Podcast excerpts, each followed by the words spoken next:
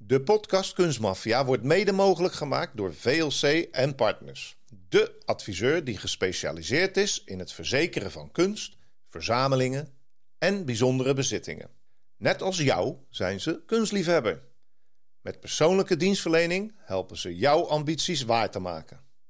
Kijk op kunst-verzekering.nl voor meer informatie. VLC en Partners. Verkennen, voorkomen en verzekeren.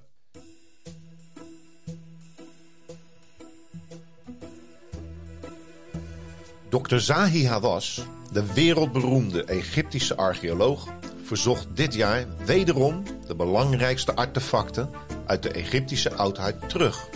Van het Britse museum, het Louvre en het Archeologisch Museum van Berlijn. De belangrijkste kunstwerken zijn al meer dan 2 eeuwen geleden gestolen, volgens Cairo. Maar de Europese musea zeggen dat ze de artefacten rechtmatig verkregen hebben. Hoe dan ook, Egypte wil ze terug. Maar waarom zijn de Egyptenaren plotseling zo ongeduldig? Dit is Kunstmafia, een podcast over roof, vervalsing en zwendel in de internationale kunst- en antiekwereld. Door Rik Bouwman en Robert Tettero. Deze keer in Kunstmafia, Zaak 5. Egypte en de roofkunst uit Londen, Parijs en Berlijn. Robert, dan begin je ineens over roofkunst. Ja, roofkunst. Ja, dat is niet... Ja, wat is roofkunst? Kijk, als we het over diefstal uit een museum hebben, dan spreek je eigenlijk van een heist of van een overval of een roofoverval. Maar roofkunst, dat is toch wel wat anders. Tegenwoordig best wel actueel ook. Ja, het is eigenlijk gestolen cultuurgoed door een ander land of een persoon. Dat is toegeëigend tijdens een oorlog, de koloniale overheersing of tijdens illegale opgravingen. Dat is wat we zeg maar roofkunst noemen. En die wordt meestal ook zeg maar tentoongesteld in het land van de rovers. Nou, een heel beroemd voorbeeld afgelopen jaar is heel veel in het nieuws over roofkunst in Nederlandse musea. Bijvoorbeeld wat gestolen is uit Indonesië. En of dat terug moet. Sri Lanka, dus een kanon in het museum, het Rijksmuseum. En ook dat is zeg maar niet van ons. Maar we willen het ook niet teruggeven. Dat is heel moeilijk, want ja, welk museum wil nou al zijn mooiste spullen weg gaan geven? Dus het ligt heel gevoelig. Maar hier is het bijzonder, omdat het al 2 eeuwen geleden gebeurd is. En daar gaan we het, denk ik, over hebben, Rick. En voordat we starten eigenlijk, ben ik benieuwd. Wat vind jij nu eigenlijk de mooiste kunst die je ooit gezien hebt uit Egypte? Ja, ik ben een grote aanhanger van Rome. En in Rome is natuurlijk genoeg van Egypte te vinden. En één bepaalde obelisk, dat is mijn favoriete obelisk. En die staat tegenwoordig op het Sint-Pietersplein. En die heeft in het verleden namelijk gestaan in het circus van Nero. Oké. En het circus van Nero, dat was een park waarin allerlei wedstrijden gehouden werden. Wagenrennen en de gladiatoren. Ja. En een mega groot stadion. Ongeveer 10 voetbalvelden lang. Dus daar hielden ze races. Maar in het midden van die arena, zeg maar, daar stond een obelisk. En dat was dus al de obelisk die nu op het Sint-Pietersplein staat. Hij is ooit verplaatst dus naar het Sint-Pietersplein. En dus hij is verplaatst van vanuit de arena, zeg maar, naar het Pietersplein. Wat voor de luisteraars, dat is het Vaticaan. Het Vaticaan, ja. Daar staat hij nu. Oké. Het is een geweldig mooie obelisk. En zou jij dan ook zeggen dat deze obelisk ook roofkunst is? Ja, zeker. Want hij is meegevoerd destijds door Caligula. Zo dan. Dat is 2000 jaar geleden, denk precies, ik zo. Ja, precies. Die heeft hem meegevoerd vanuit Egypte richting Rome. Dus ja, dat is absoluut roofkunst. Nou, weet je hebt me gelijk op een goed spoor gezet. We gaan ook een aflevering maken een keer over de obelisken. Want er zijn er nogal wat, hè? Zoals je weet staat er ook een in Londen. Er staat er een in New York. Er staat er een in Istanbul. En ik weet nog niet waar nog meer. Maar wereldwijd? Wereld, ja. En hoeveel staan er dan nog in Egypte, vraag ik me af. Nou, dat is voor een volgende keer inderdaad. Maar interessant, ja. Zelf zou ik zeggen, zo vrij mag zijn... ik ben in het Egyptisch Museum geweest... en ik heb het dodenmasker gezien van Tutankhamon. Dat van goud. Een prachtig gaaf gezicht. En dan met die blauwe, ja, zeg maar streep. Ik weet niet van welke steen het gemaakt is. Maar ja, dat vond ik heel indrukwekkend. En daar heb ik oog in oog mee gestaan. Ja, en dat is uit die beroemde tombe gekomen. Dus dat is mijn... Ja, als ik aan de Egyptische kunst denk, is dat wel een van de grootste schatten die ik zou kunnen aanwijzen. Of, zoals ik zelf graag zeg, bij mij aan de muur had willen zien. Maar ja, dat zal dan wel een kopie worden. Ja, ja zeker. Maar goed, we zitten in deze aflevering en we gaan een aantal onderwerpen naar voren halen. Ja, die van de drie grote steden. Dus wat we net eigenlijk aangekondigd hebben, de Fransen hebben een groot kunstwerk gestolen. Of meegenomen uit Egypte. De Britten hebben dat gedaan en de Duitsers. En we gaan ze één voor één even doornemen. En kijk, dit is natuurlijk niet alleen deze drie stukken. Dat vertegenwoordigt zeg maar heel veel meer oudheidkundige schatten die uit Egypte weggehaald zijn. En de vraag is, moet het nu terug? Of moet het blijven? Of wat is het probleem? Maar Egypte eist in ieder geval drie stukken terug specifiek. Omdat zij zeggen, dit is waar de Egyptische ziel in zit. En... De eerste, misschien kun je daar iets over vertellen. Ik denk dat iedereen er wel eens van gehoord hebt. Dat is de beroemde steen van Rosetta. Ja, de steen van Rosetta. En misschien gelijk daarmee te beginnen ook, Robert. Dat is eigenlijk, daar zijn zelfs twee landen bij betrokken geweest. Want in 1798 was het Napoleon die 3 jaar lang een expeditie hield in Egypte. En ja, nog geen jaar later was het een van de officieren van de Fransen. Die ontdekte dus die steen van Rosetta. En uiteindelijk staat hij nu in het British Museum. Omdat de Engelsen, die hadden niet veel later al Alexandria overgenomen. En dus zij hebben toen ook maar dat spul meegenomen naar het British Museum. Ja, en het is wel typisch, hè? Want die Napoleon die zat dus in Egypte. Ja, je kunt zeggen van hij was weggestuurd uit Frankrijk, want hij werd een beetje te gevaarlijk voor de Franse regering en het Koningshuis. Maar ja, inderdaad, hij heeft daar een paar jaar rondgelopen met... die steen die werd gevonden tijdens het maken van een fort, volgens mij, voor de Fransen. En Rosetta ligt dan helemaal zeg maar aan de noordkust van Egypte. Dus dat is eigenlijk de Middellandse Zee. Niet zo ver van Alexandrië vandaan. Ja, en die steen die is dus bijzonder. En waarom is die bijzonder? Omdat hij, allereerst qua grootte, hij is ongeveer 1 meter hoog en 3/4 meter breed. Maar er stonden 3 geschriften op. Ja, dat klopt. Het was 3 teksten. En kijk, dat heb je vaak nodig natuurlijk met een vertaler. In die tijd, die hieroglyphen... die overal te vinden waren in tempels, in oude tombes en graven. Nou ja, iedereen kent dat wel, weet je, van die vogels die staan. En ja, dat is een soort van, hoe noem je dat zeggen? Een soort tekst in plaatjes. Het is geen geschreven tekst zoals wij dat nu kunnen. En die kon niemand vertalen. Dus niemand wist wat er nu eigenlijk op die tempelmuren stond... en wat het inhield en wat betekende. Dus we wisten in die tijd eigenlijk nog niks van het Egyptische Rijk zoals we dat nu kennen. En die hieroglyphen stonden op deze steen. Maar daarnaast stond het ook geschreven, dezelfde tekst, in het Demotisch. Dat is eigenlijk het Koptisch, dus de christelijke tak zeg maar, van de Egyptische samenleving nog. En in het Grieks, wat in die tijd dat deze steen gebeiteld werd... zeg maar de lingua franca was, zoals Engels dat nu voor ons is. Ja, en er was natuurlijk wat ik net zei. Die steen is uiteindelijk al vrij snel overgenomen door de Engelsen... en in het British Museum terechtgekomen. Maar er was een Fransman die had al wat kopieën gemaakt. En dat was onze vriend Champollion. En ik moet je zeggen, in 1798, toen ze die steen ontdekt hadden... was deze jongeman pas 9 jaar oud... Okay. En in 1822 heeft hij het naar voren gebracht in Frankrijk. En dat heeft hij gedaan ten overstaan van vele luisteraars. Want het gebouw waar hij die presentatie gehouden heeft... die zat tot aan de nok toe vol, omdat er heel veel interesse was voor zijn verhaal.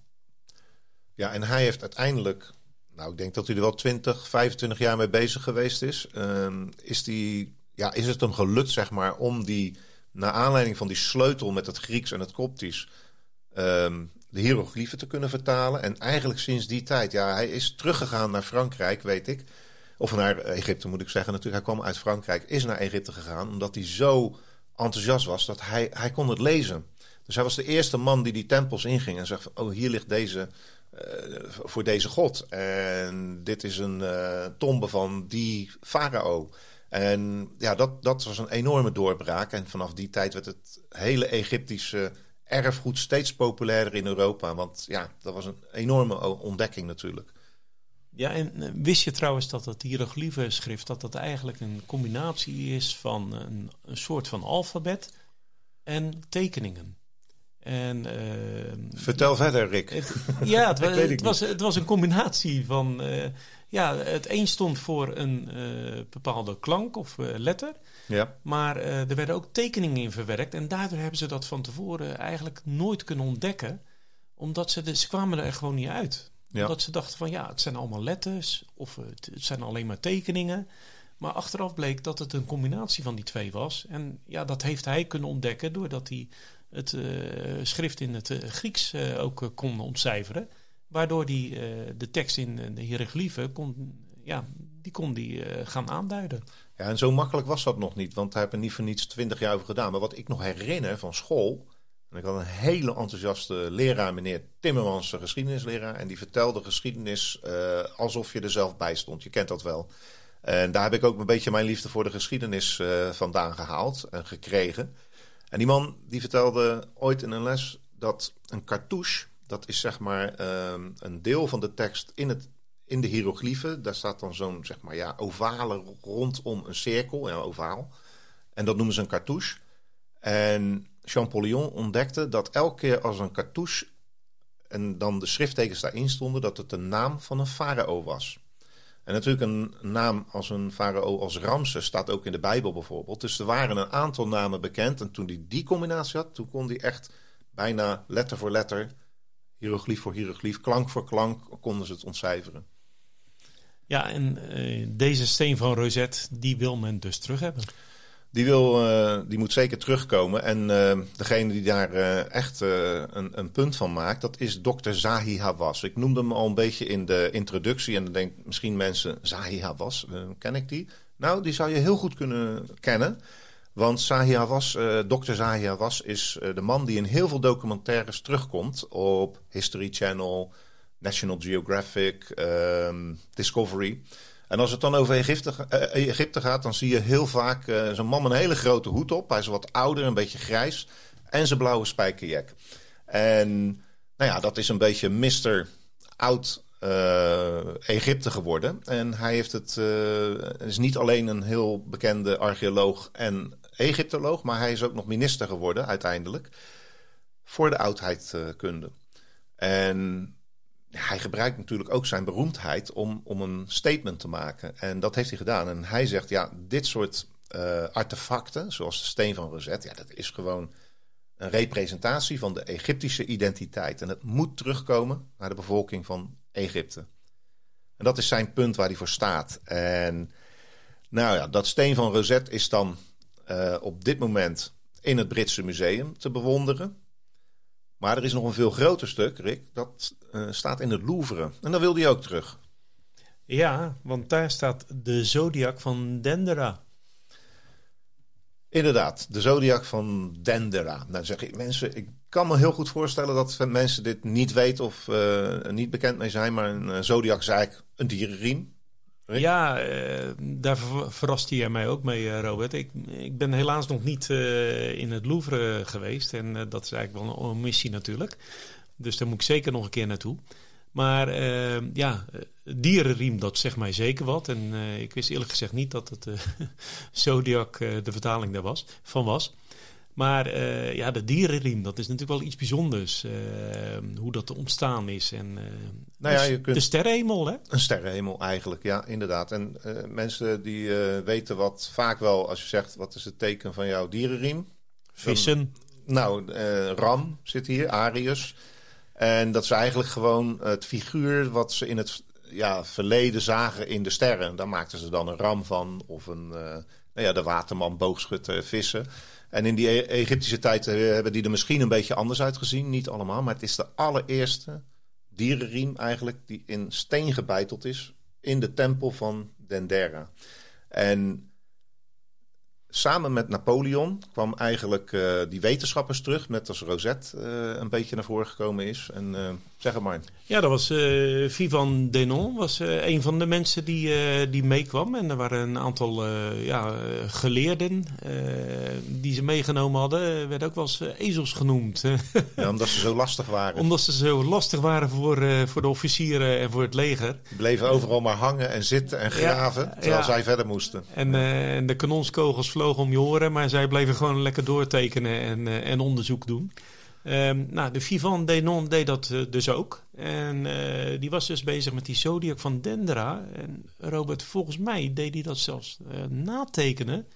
Terwijl het tempeldak van waar de dierenriem in te ontdekken was, dat was toch allemaal heel duister? Ja, hij zat gewoon in het donker. Hij is op zijn rug gaan liggen. Want ja, je kunt je voorstellen, het is een dak.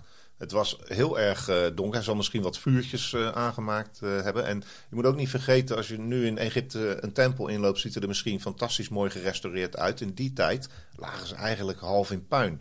Dus dat waren net grotten waar je naar binnen moest gaan. En hij is op zijn rug gaan liggen en is beginnen te tekenen. En ja, op een vrij goede manier. En je hebt het al gezien natuurlijk. Ik heb een boek meegenomen. Ja, ik vind dat toch wel het vermelden waard, Robert. Want het is echt bizar. Maar je hebt gewoon een boek van Vivant Denon in je bezit. En dat is nog ook eens de eerste druk. Het is een boek van meer dan 200 jaar oud. Nou, dat vond ik al heel bijzonder. Maar toen klapte hij hem open. En ja, we hebben hem nu voor ons liggen. En ik zie gewoon de tekening van de dierenriem. Ja, joh, het is 220 jaar oud. Ik heb in Egypte gewoond voor mijn werk, jaren geleden. Dat is in 2005 of 2006. Het is een heel lang verhaal, ga het niet vertellen. Misschien komen we er een keer op terug. Maar in het kort, ik ging een tweedehands boekenwinkel in. Eigenlijk een antiquariaat, wat jarenlang gesloten was. Dat had ik al eens gezien. Ik ben een beetje een boekenfreak. Dus uiteindelijk mocht ik naar binnen. Was één van de eerste. Het stond vol met oude boeken. En als ik er nu vandaag nog een keer in zou stappen, had ik waarschijnlijk veel meer gekocht. Maar goed, je hebt ook niet al het geld van de wereld. Maar ik vond die boeken van Vivant Denon, ik wist van zijn verhaal.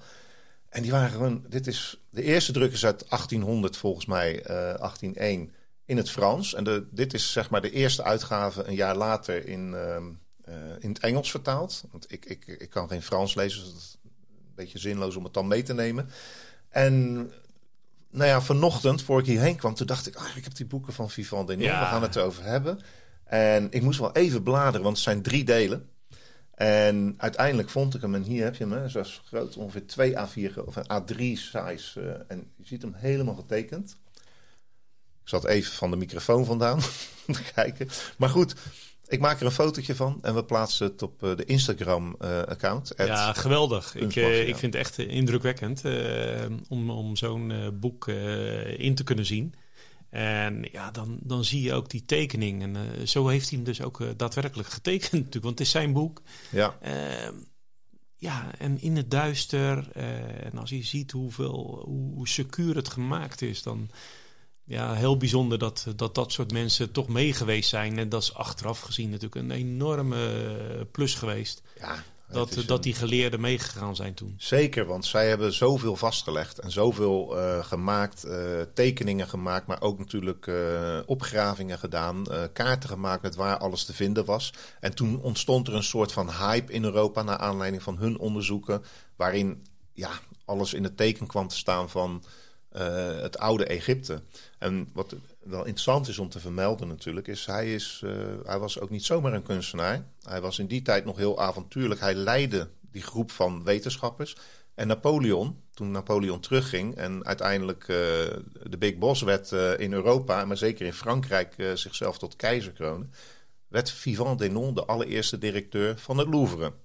Ja. Dus het is niet zo gek dat hij er gekomen is, maar misschien kun jij vertellen hoe die zodiac dan uiteindelijk in Frankrijk terechtgekomen is.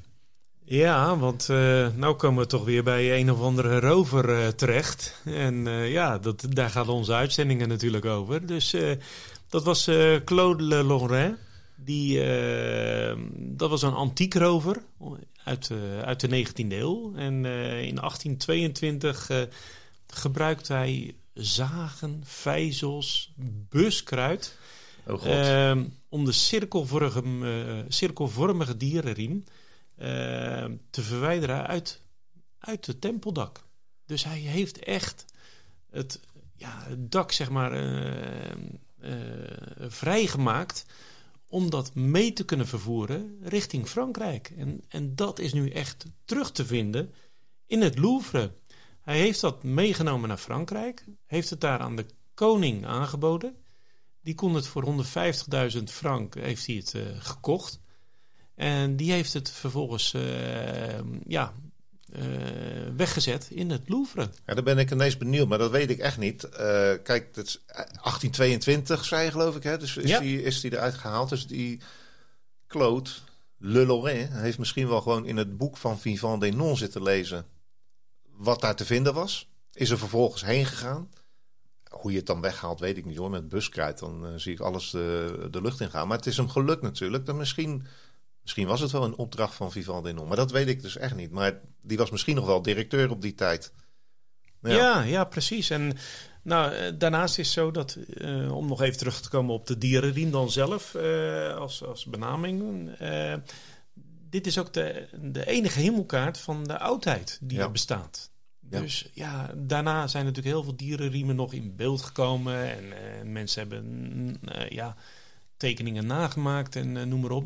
Maar dit was wel de eerste en de enige. Ja, kijk, iedereen die wel eens kijkt naar al die fantastische documentaires op Discovery en History enzovoort, waar ook heel veel mysterieuze zaken worden behandeld, die weten dat natuurlijk wel de Egyptenaren bepaalde kennis in bezit hadden die misschien nog wel veel groter is dan wij nu kunnen realiseren. Want al hun papieren rollen en nou ja, we kennen allemaal het verhaal van de bibliotheek van Alexandrië. Het is allemaal verloren gegaan. Maar dit was in steen. En deze dierenriem is wellicht van de Egyptenaren naar de Grieken gegaan. En van de Grieken naar de Romeinen en dus naar ons. Dus het zou mij niet verbazen als daar een lijn in zit. Maar ja, dit is inderdaad de oudste. Hij dateert van 200 jaar voor Christus, denken ze. Maar goed, dat is wel moeilijk te dateren, maar dat is wat nu gedacht wordt door de wetenschappers.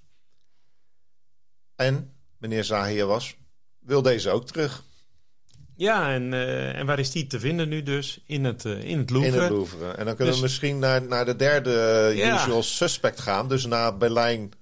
Ze verklap het al. In Berlijn dus. Staat er nog eentje. Ja, Londen en Parijs hebben we gehad. Ja. En dan gaan we nu even overstappen naar een van de andere grote steden. En dat is Berlijn.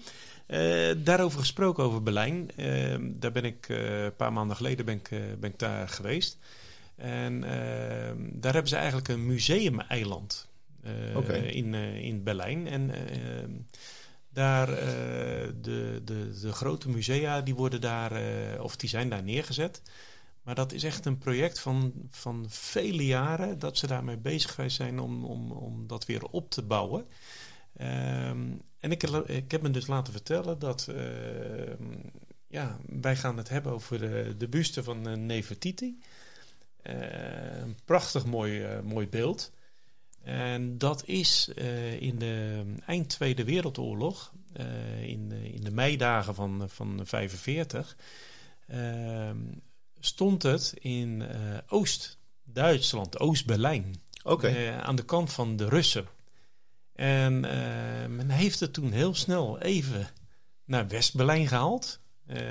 Althans naar de kant van de geallieerden. En daar is het toen in het museum ingebracht. Dus in West-Berlijn. Ja.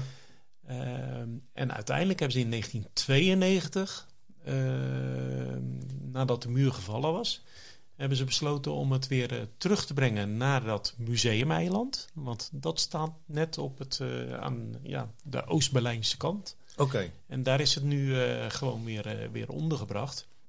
Maar ze hebben dus vanaf 45 tot 92... hebben ze dit betreffende beeld hebben ze lange tijd even in West-Berlijn gehouden. Ja, Nou ja, jij kan wel vertellen waarom. Dan. Nou ja, kijk, dit is een beeld. Even over Nefertiti zelf. Dat was een koningin in de 18e dynastie. Dat is het middenrijk van Egypte. Je hebt het oude rijk, het middenrijk en het nieuwe rijk. Nieuwe rijk bijvoorbeeld is, hoe heet zij? Beroemde farao. Cleopatra. Nou, je hebt het helemaal goed, inderdaad. En Nefertiti was zeg maar de knapste vrouw misschien wel van het middenrijk. En in die tijd, zij is eigenlijk getrouwd geweest met Akhnaton. Dat is ook wel een hele bekende farao geweest. Maar die is overal weggekrast uit die cartouches waar ik het eerder over had. Omdat hij had eigenlijk alle godsdienst verboden in Egypte. En begon een monotheïstische samenleving. Dus het alleen nog maar het vereren van de zon. Maar ja, daarmee kwam hij in conflict met alle priesters, die natuurlijk super belangrijk waren in die tijd. Dus uiteindelijk is hij afgezet. Zijn zoon, die kennen we heel goed. Dat is Tutankhamon. Dus zeg maar 3300 jaar geleden. Net zoals dat beeld van dat gouden dodenmasker wat gemaakt is van Tutankhamon, is dit beeld van Nefertiti echt van een uitzonderlijke schoonheid. Want misschien ken je al die farao-figuren. Die zien er wat houterig uit altijd. Of een beetje in een aparte stijl zijn die gemaakt. En in deze tijd van Nefertiti wordt er dus een beeld van haar gemaakt. En ook van Akhnaton. Die gewoon echt lijken. Echte gezichten. En dit is ook helemaal in kleur enzovoort teruggevonden. En nou ja, teruggevonden door een Duitser, neem ik aan. Ja, Ludwig Borchardt. Dat was de archeoloog die in 1912 deze buste ontdekt had. Hij was bezig met wat opgravingen in Tell el-Amarna. Als ik dat helemaal goed spel. Ik geloof het wel. Arabisch. In december ontdekten ze in die tijd de buste in een huis van de beeldhouwer. Een Tutmosis. En die expeditie die was gefinancierd door een filantroop. En die filantroop die had een regeling met de Egyptische regering op dat moment. Waarbij ze ongeveer de helft mochten ze dan meenemen terug naar Duitsland. Ja. En de andere helft van wat men zou ontdekken zou dan achterblijven in Egypte. Ah, oké. Okay. Ja, en daar zijn wel wat verhalen over van hoe is dat nou met deze buste van Nefertiti uiteindelijk gegaan? Nog even over dat beeld dan natuurlijk, wat ze meenemen, Rick. Die buste, dat is een borstbeeld, zeg maar. Is van kalksteen en dat is ook beschilderd in kleuren. En die kleuren zijn juist zo heel erg mooi. En ik citeer even. De gracieuze nek en de volle rode lippen zorgen ervoor dat de schoonheid van Nefertiti in dit beeld wordt bewaard. Het is nagenoeg perfect. Eén oor is lichtjes beschadigd. En de inleg van haar linkeroog is verdwenen. En dat maakt het ook heel bijzonder. Je ziet dus eigenlijk aan de ene kant een echt oog. Aan de andere kant is het gewoon wit. Nou ja, dat geeft het ook, dat hele beeld, iets bijzonders. Maar toen dachten ze dat het een vervalsing was.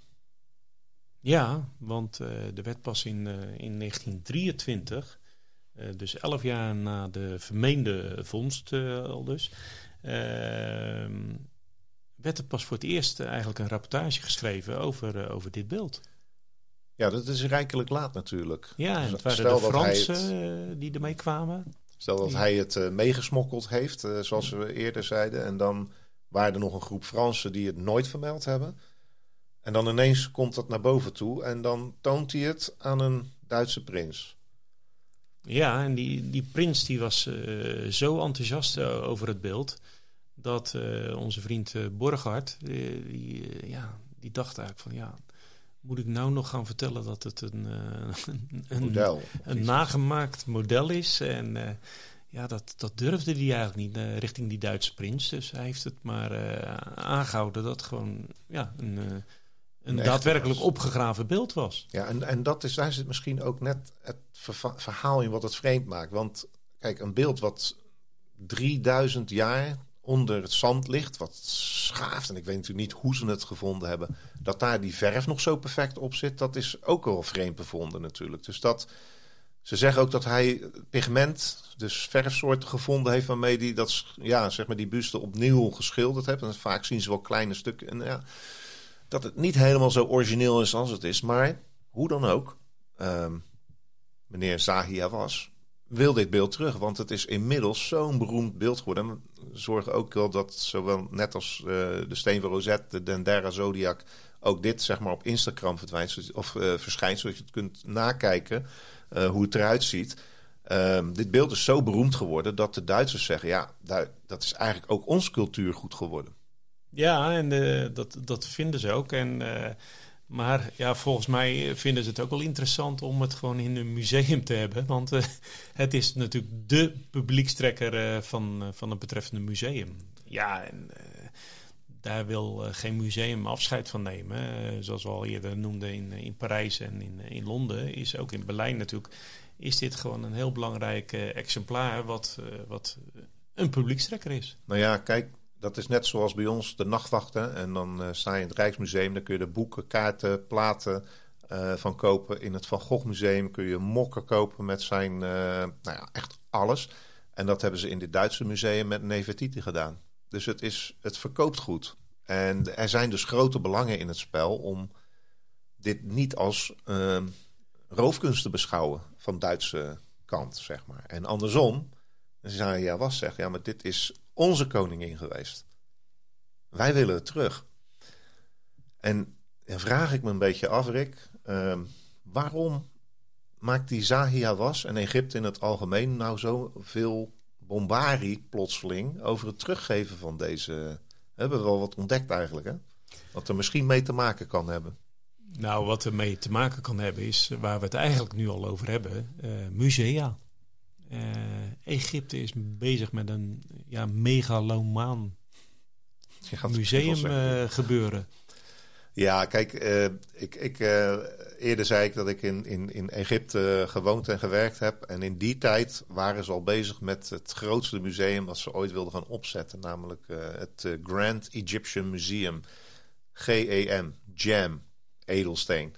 En dat moest natuurlijk iets fantastisch moois worden en heel groot. En ik kan me dat ook wel voorstellen. In die tijd ben ik natuurlijk een paar keer in het oude museum geweest, of het huidige museum. Er staat aan het Tahrirplein, dat is waar al die opstanden hebben plaatsgevonden tijdens de Arabische lente. En in dat museum, als je daar naar binnen ging, ja, het is fantastisch, maar het staat echt chockvol. Het is zo'n 19e eeuws groot gebouw met verschillende verdiepingen en elke kast, vitrine, hoek die je omloopt, staat chock vol met beelden enzovoort. Zodat eigenlijk de grandeur van die objecten een beetje vervalt, alsof je in een kunst- en kitsch-achtige winkel komt. Een vitrine ligt barstens vol met spullen. De enige afdelingen die er echt uitsprongen, dat was Tutankhamon. Alles wat daar gevonden is. De mummies die teruggevonden zijn lagen er goed bij. Dat was allemaal interessant. Maar er waren echt, elke gang waar je door je heen liep, tientallen beelden. En dat willen ze natuurlijk veel mooiere display geven. Net zoals in de Europese musea. Dat je met alle rust kunt zien hoe mooi een beeld is. Ik liep bijvoorbeeld voorbij een beeld. Dat was een groen marmeren leeuw. En dan stond er een kaartje onder. Dit is een groen marmeren leeuw. En dan had ik zoiets van, ja, het is allemaal... hele oude kaartjes, oud getypt. Ik praat over 10, 15 jaar geleden. Het was gewoon niet mooi. Dus dat zij een nieuw museum neerzetten, begrijp ik. Maar het is echt... De kosten lopen al op sinds die tijd tot $1 miljard. En het is nog steeds niet open. Want vanaf 2012 zal het open gaan. 2014, 2016. Maar nu gaat het open in 2023. Volgend jaar. Ja, en dat betekent dus dat ze natuurlijk de beelden terug willen hebben en alle andere monumenten. Om natuurlijk hun eigen museum in schijnwerpers te zetten. Maar dan kom ik toch nog even terug op de 3 onderdelen die we vandaag hebben besproken. Berlijn, Londen en Parijs. Daar staan natuurlijk deze stukken nu. Wat me dan toch weer opvalt is... we hebben het toch weer over vervalsing gehad. Ja. We hebben het gehad over roof.